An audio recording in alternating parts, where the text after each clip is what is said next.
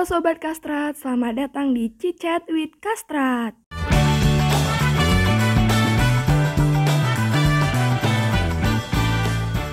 Jumpa lagi nih uh, sama podcast kita Cicat with Kastrat.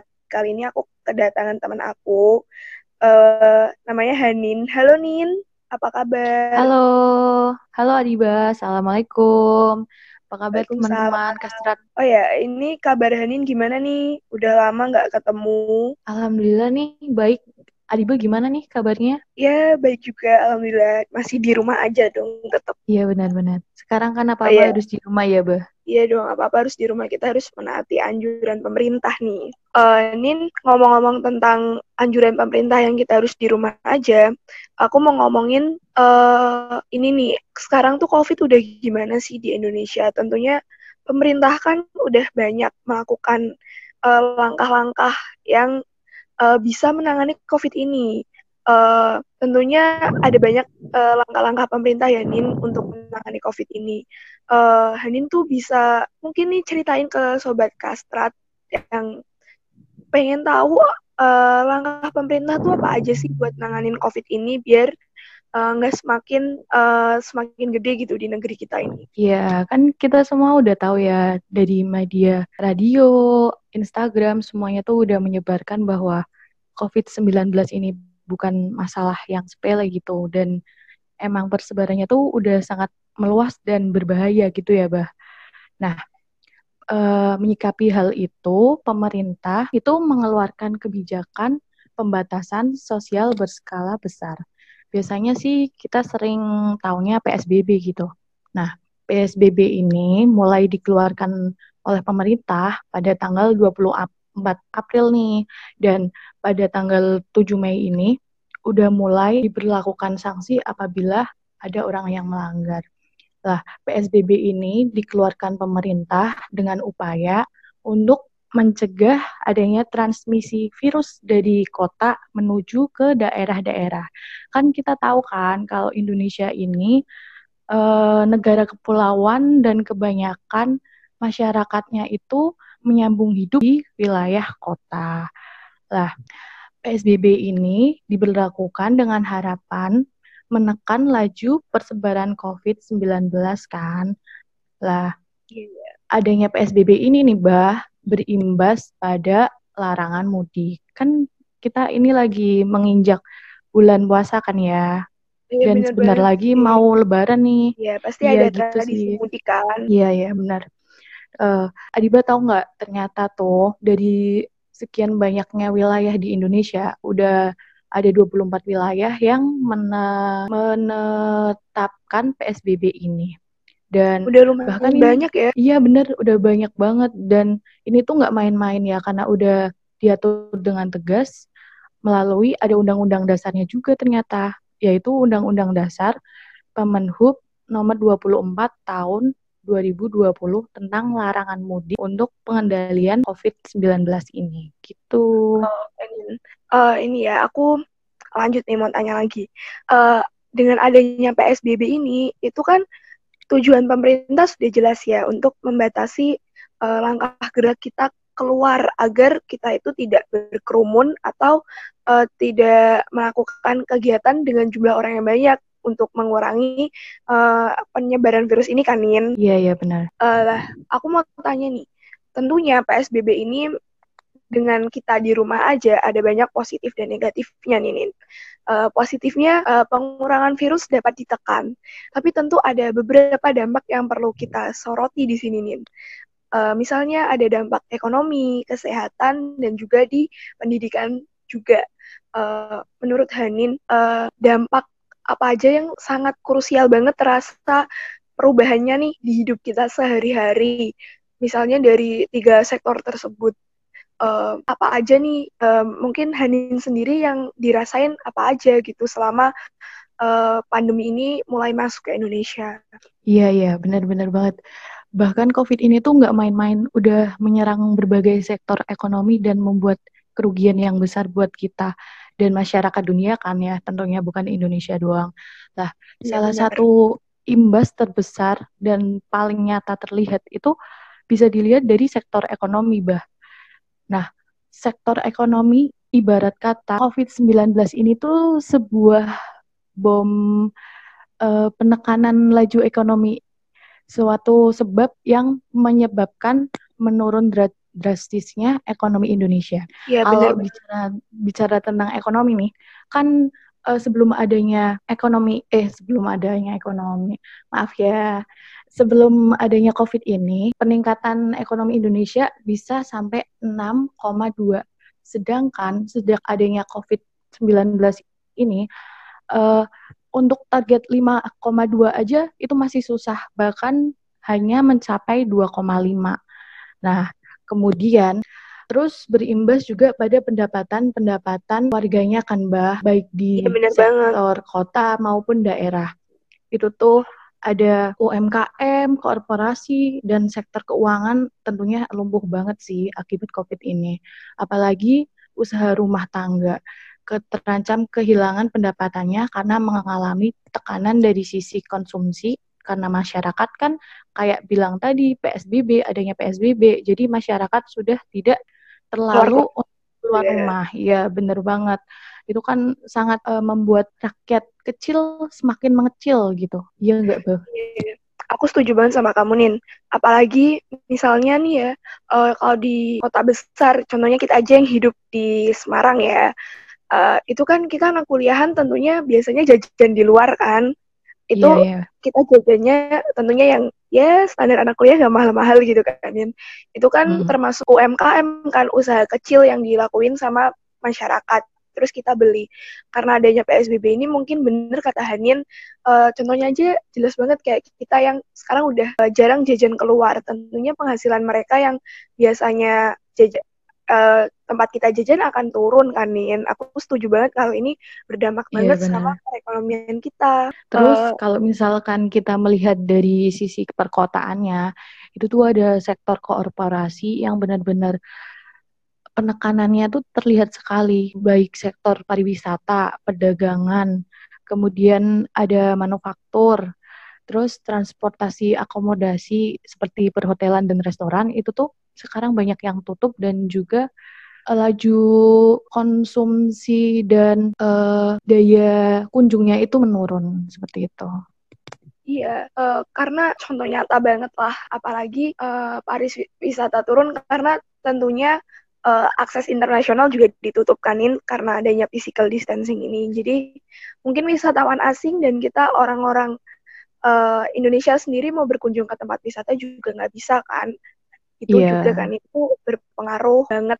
Uh, Oke okay, nih, setelah kita ngomongin tentang ekonomi yang ini dampaknya kalau dibahas pasti podcastnya sampai berjam-jam karena gede dan banyak banget dampaknya yang terasa jelas di kita.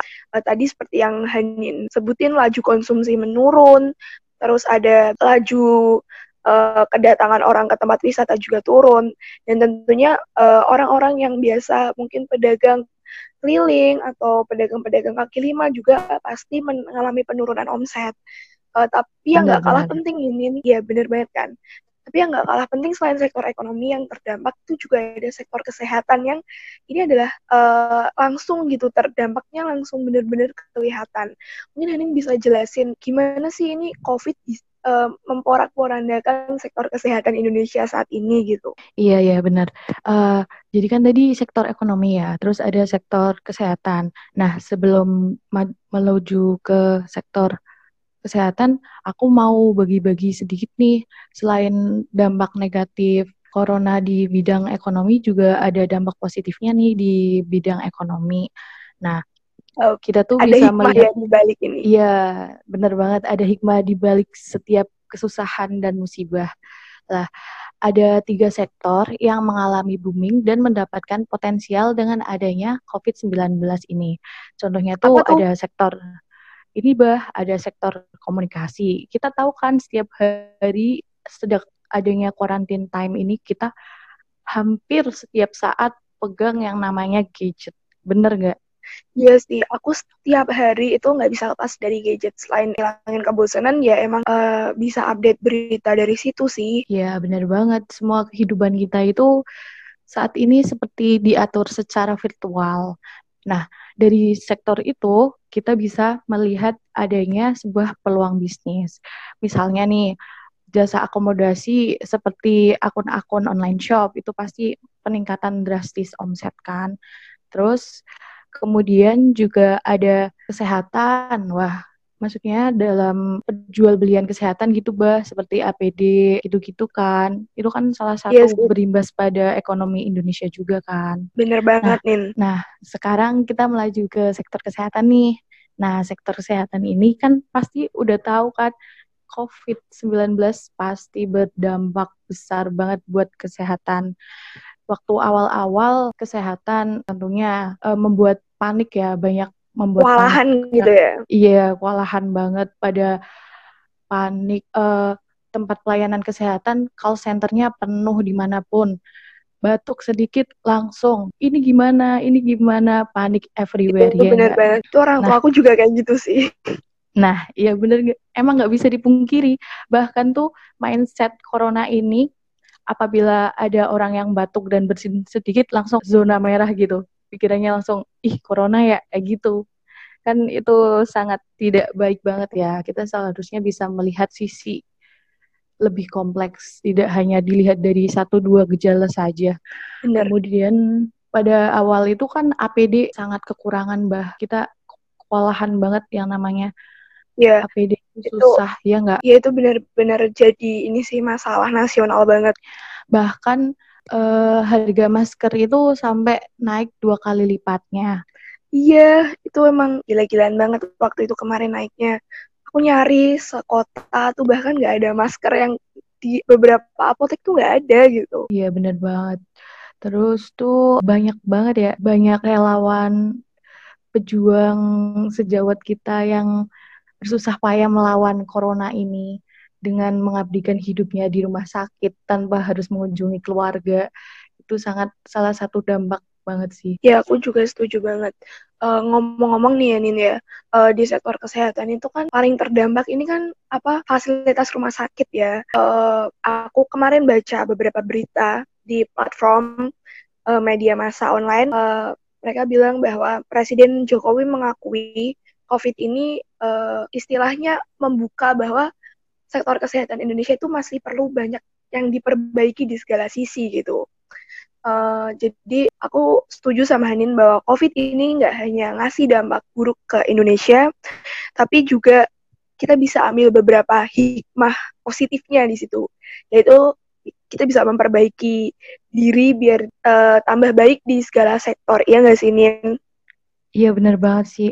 Dengan adanya COVID ini juga berdampak pada pola pikir rakyat Indonesia untuk lebih menjaga daya imun kita, kemudian lebih memperbaiki pola hidup kita, personal hygiene tentunya karena dengan adanya personal hygiene ini kita bisa meningkatkan imun dan sering-sering cuci tangan dan itu bisa membantu persebaran virus dan menghalangi virus droplet-droplet lainnya buat berkembang menyerang imun kita. Yes, banget. Kita jadi lebih peduli kesehatan. Oke, Nin. Uh, move nih dari sektor kesehatan. Kamu ini kita kan mahasiswa ya nih. Uh, tentunya pembelajaran kita terganggu dong karena ada COVID ini dan kita nggak bisa kuliah seperti biasa. Uh, menurut Hani dampak yang paling terasa apa dampak-dampak yang muncul karena COVID ini di tentunya sektor kesehatan itu apa sih? Uh, mungkin sobat kastrat bisa dijelasin gitu. Uh, sektor pendidikan atau atau sektor kesehatan ya? Uh, maaf tadi sobat kastrat itu sektor pendidikan ya. Jadi kita iya, bisa iya, emang yang sehat-sehat gitu ya kak. Gitu. Iya benar-benar.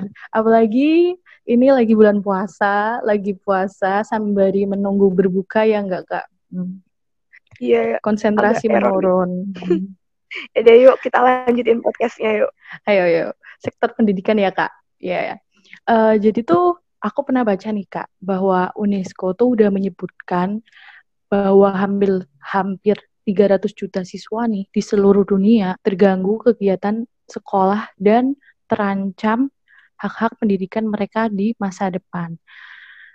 Iya kan, sih. Kan jadi akibat adanya COVID-19 ini, tadi pemerintah mengeluarkan kebijakan PSBB, ya enggak?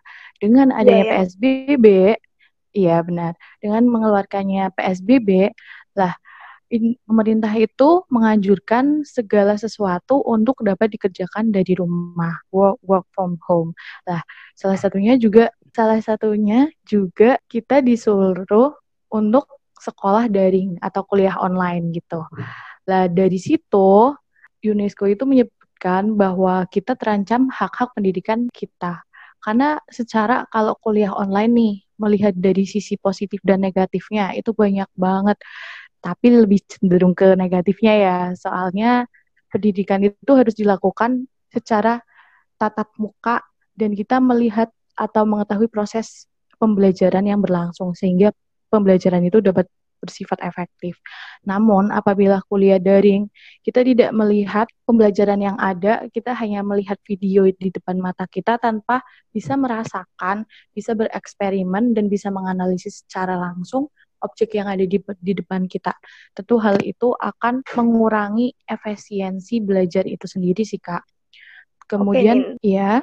Ayo, uh, oke okay, aku agak potong dikit nih ya uh, tadi ya Nin emang ini ya. banyak kuliah online ini banyak negatifnya, tapi kita juga bisa ambil hikmah mungkin di masa mendatang uh, sistem kuliah daring ini bisa diperbaiki sehingga mungkin lebih efektif. Bener sih, sebenarnya tuh di bener kata Kak Diwa di awal kata tadi, di balik semua musibah itu pasti ada hikmahnya di sektor mana pun itu, bener gak Kak? Bener banget. Uh, kalau melihat kalau melihat yeah. dari dari kalau melihat dari sektor pendidikan nih, uh, terdapat positifnya. Yang pertama, kita nih jadi lebih banyak orang menghabiskan waktu bersama orang tua di rumah.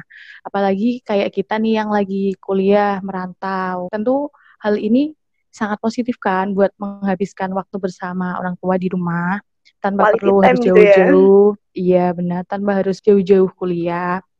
Kemudian efisiensi waktu, biaya dan transportasi. Setuju nggak, Kak? Setuju kan jadi di rumah aja. Iya, jadi semuanya bisa diakses secara online. Bahkan bangun tidur langsung nih join Zoom buat pembelajaran di kuliah juga bisa kan ya, tanpa harus siap-siap mm, naik motor dulu, terus menempuh waktu yang lama buat ke kampus, bener gak kak? Iya, oke okay, nih. Uh, ini banyak banget kan tadi udah uh, tentunya positif negatif dari COVID serta kebijakan PSBB. Uh, eh, tadi Hanin juga sempat bilang bahwa ada pelarangan mudik kan. Itu um, menurutku udah tepat banget bahwa pemerintah memperlakukan pelarangan mudik nih seperti yang Hanin bilang tadi di depan kan. Uh, selanjutnya nih Nin, uh, tentu corona ini uh, banyak membuat uh, Indonesia ini sedikit terpontang-panting dan tentunya pemerintah juga uh, banyak mengeluarkan dana. Uh, aku sempat dengar itu ada pemerintah menggelontorkan dana yang cukup banyak untuk penanganan COVID ini. Mungkin berita itu bisa Hanin jelasin nih kepada sobat kastrat yang dengerin podcast ini. Iya, iya, iya.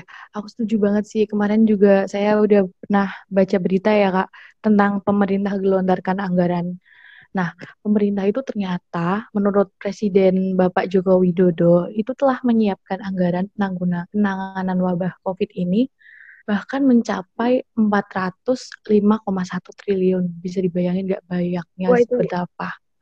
Banyak banget kan ya. Jadi total anggaran ini tuh satu salah satunya akan dialokasikan untuk belanja di sektor kesehatan dengan sebesar 75 triliun.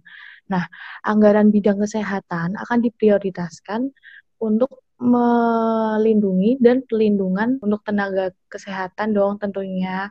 Misalnya nih pembelian APD, terus pembelian alat-alat kesehatan seperti test kit, regen, ventilator, dan lainnya. Kemudian uh, ada update rumah sakit juga, kan adanya COVID ini banyak banget warga kita yang terserang dan rumah sakit kewalahan untuk menampung jumlah pasien positif kan ya. Jadi pemerintah yeah. me membangun rumah sakit dadakan atau darurat COVID yang kita tahu tuh bekas wisma atlet atlet Asian Games yeah, kemarin. Itu. Nah, itu salah satu dananya dialokasikan buat itu kan ya. Gitu sih, Kak. Oke, okay. uh, eh, aku sangat uh, appreciate banget sama pemerintah yang udah berjuang untuk kesejahteraan rakyat di tengah pandemi ini. Uh, mungkin kalau pendapat aku, mungkin masih banyak kekurangannya, tapi kita sebagai rakyat itu tentunya tidak harus terus-menerus untuk menyalahkan pemerintah, tapi harus turut serta membantu pemerintah untuk bisa cepat-cepat mengakhiri wabah ini. Salah satunya yaitu uh, kita juga tetap di rumah aja tentunya menaati peraturan PSBB yang tadi udah Hanin jelasin. Selain itu, mungkin ada saran lagi buat sobat kasar di rumah untuk agar corona ini cepat di cepat berlalu apa sih yang kontribusi yang bisa kita lakuin selain di rumah aja? Iya bener. Selain di rumah aja, ya tentunya kita harus jaga kesehatan itu pasti untuk melindungi diri dari COVID. Kemudian apabila kita kita kilas balik nih, PSBB benar memang sudah ditetapkan oleh pemerintah dan waktu di awal pengeluaran peraturan ini pelaksanaannya sudah baik. Namun setelah berjalan beberapa minggu membuat miris nih. PSBB ini tidak dihiraukan lagi. Banyak pusat pembelanjaan tuh yang ramai, padat merayap. Itu bahkan sudah terlihat di daerah kecil yang saya tinggali. Apa, apalagi kalau misalkan melihat di kota-kota besar, nggak kebayangkan padatnya gimana. Kemudian bandara sudah mulai ramai dan banyak yang pulang kampung. Padahal okay. sudah dianjurkan untuk tidak pulang kampung sebaiknya sih kita lebih mawas diri aja ya dan lebih sadar diri apa yang kita lakukan itu bisa membahayakan orang lain dan tetap berkontribusi apa yang kita bisa apa yang bisa kita lakukan buat pemerintah buat penyembuhan ke depannya supaya COVID ini cepat meredah gitu sih. Oke nih, uh, kayaknya udah cukup panjang nih obrolan kita tentang COVID. Uh, gimana uh, mungkin ngobrol-ngobrolnya bisa disambung lain waktu nih. Uh, untuk sobat kastrat di rumah, tetap jaga kesehatan di rumah aja dan taati peraturan pemerintah. Uh, see you Hanin dan juga sobat kastrat semuanya. Terima kasih sobat kastrat. Terima kasih Diba.